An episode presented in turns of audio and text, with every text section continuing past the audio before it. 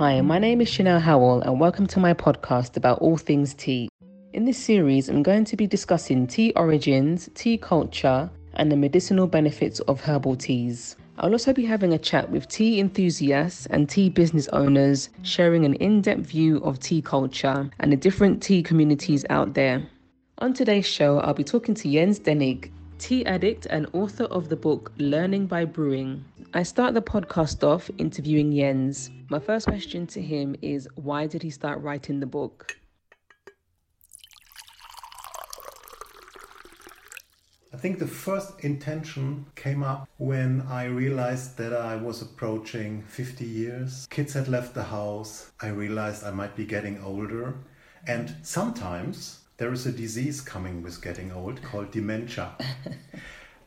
yeah, it, I, I don't know if I'm take uh, if I'm serious about that, but sometimes I had the weird feeling. I haven't realized any syndromes of dementia yet, but it was one of the side thoughts uh, to probably um, put my knowledge into a book because I'd like uh, I prefer not to not to forget it. Mm, mm. And you know a lot of stuff. I, have accumulated mm. quite some knowledge about tea, which is important to me because I love tea. Mm-hmm. I want to drink perfect tea every day. And I thought, well, I've read so much. I never had uh, the, pro- the proper uh, sources to mm-hmm. educate myself. Yeah. I learned the hard way over 40 years. If I don't put it in writing, once I'm I'm really old and mm. forget stuff, um, I can just read my book yeah. because everything that I know and that's important to me is in there. Mm. So that was one of the driving factors, and maybe give give back a little bit to the community uh, because I love sharing what I what I, what I, what I like, mm. and take tea gave me so much. Yeah. And uh, if I can give a little bit back, why not? But I started at the age of 13. That's with tea. sugar and milk and okay. tea. You can drink tea with, with sugar, but you don't need to. Well, that's how I started growing growing up. That's the type of tea that we grew up on. Like PG tips, you know, heavy black teas with a lot of milk, a lot of sugar. So you're milk first or tea first? Tea first. Tea first. Why? Yeah. I don't like making the cup cold. I like the warm cup and then just a little bit of milk just to top up I think the other way around it spoils the taste. You know, to some people, it's kind of a religion. They yeah. can really fight about about yeah. that. I mean, I put the hot water, then I put the sugar, and then I put the milk. I think when you put the sugar in after the milk, it doesn't taste so good. Interesting. But I didn't know that that type of tea was not real tea. Probably the sugar dissolves best uh, before the milk gets in because the milk uh, cools it. Mm. And, yeah. yeah. What's your favorite tea, would you say, or your top five teas? Only five. I would have said your favorite, but obviously we can't I tried. Do that. It's such an unfair question. I start not liking you. um, next question, please. Or what was the tea no. that inspired you when you were young, that started you on this journey? By the way, why I uh, refuse to answer the question of, uh, regarding favorite tea. It's, yeah, it's impossible. impossible. It reminds me that I was trying to write a chapter about that like uh, my 10 favorite teas for the desert island. Yeah. The problem is it, it doesn't work uh, mm. uh, because why 10? Why only 20? Yeah. Why only 30?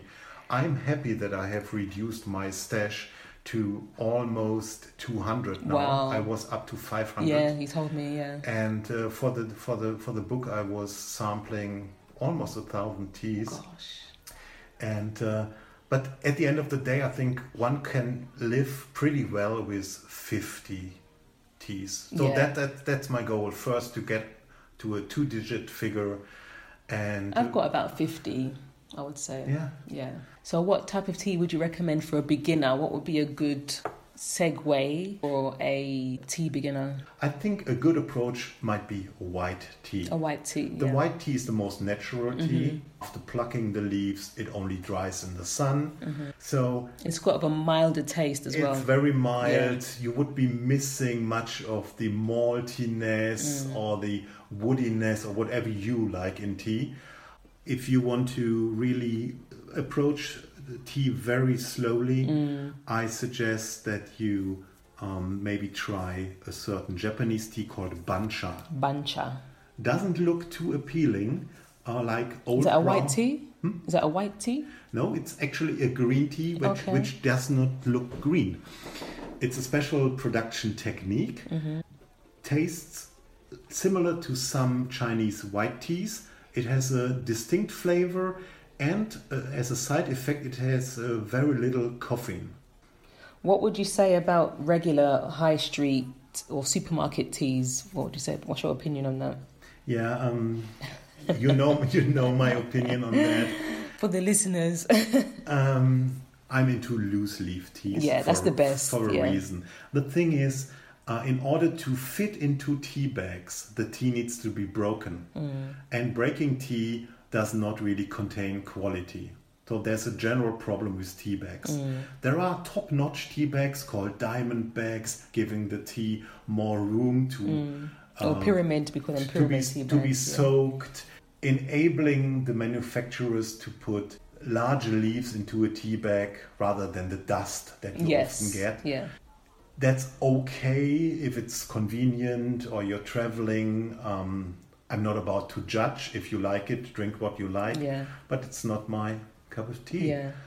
Simple as that. Mm. And it's not that uh, much of an effort to brew um, to brew your loose leaf tea. You need Mm. a you need a pot, and you need a Strainer. strainer. Oh, sometimes you don't even need a strainer.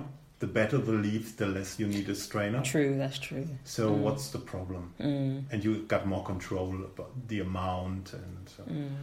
And in a lot of the supermarket teas or the, the tea bag teas, there's a lot of perfumes in there and a lot of artificial flavorings. Yeah, I wasn't even thinking about that. Yeah. Um, you may have uh, realized that I was very PC Yeah. answering your uh, question, and I was considering that you meant regular tea in tea bags. If it comes to artificial flavoring, um, well, let's stop here. yeah, but that's what most that's what is in most tea Thing bags. is, if yeah. I like coconut and fruits, I eat coconut Yeah. and fruits, but I don't need fake dried coconuts or Mm. fruit pieces which don't give flavor. Mm.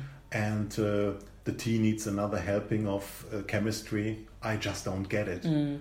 I drink a fruit juice, Yeah. but uh, for tea, I want to smell the tea leaves. I Mm. taste the tea leaves. Thanks for listening to the podcast. I'll be back again with another tea conversation. Jens' book, Learning by Brewing, is available now on Amazon.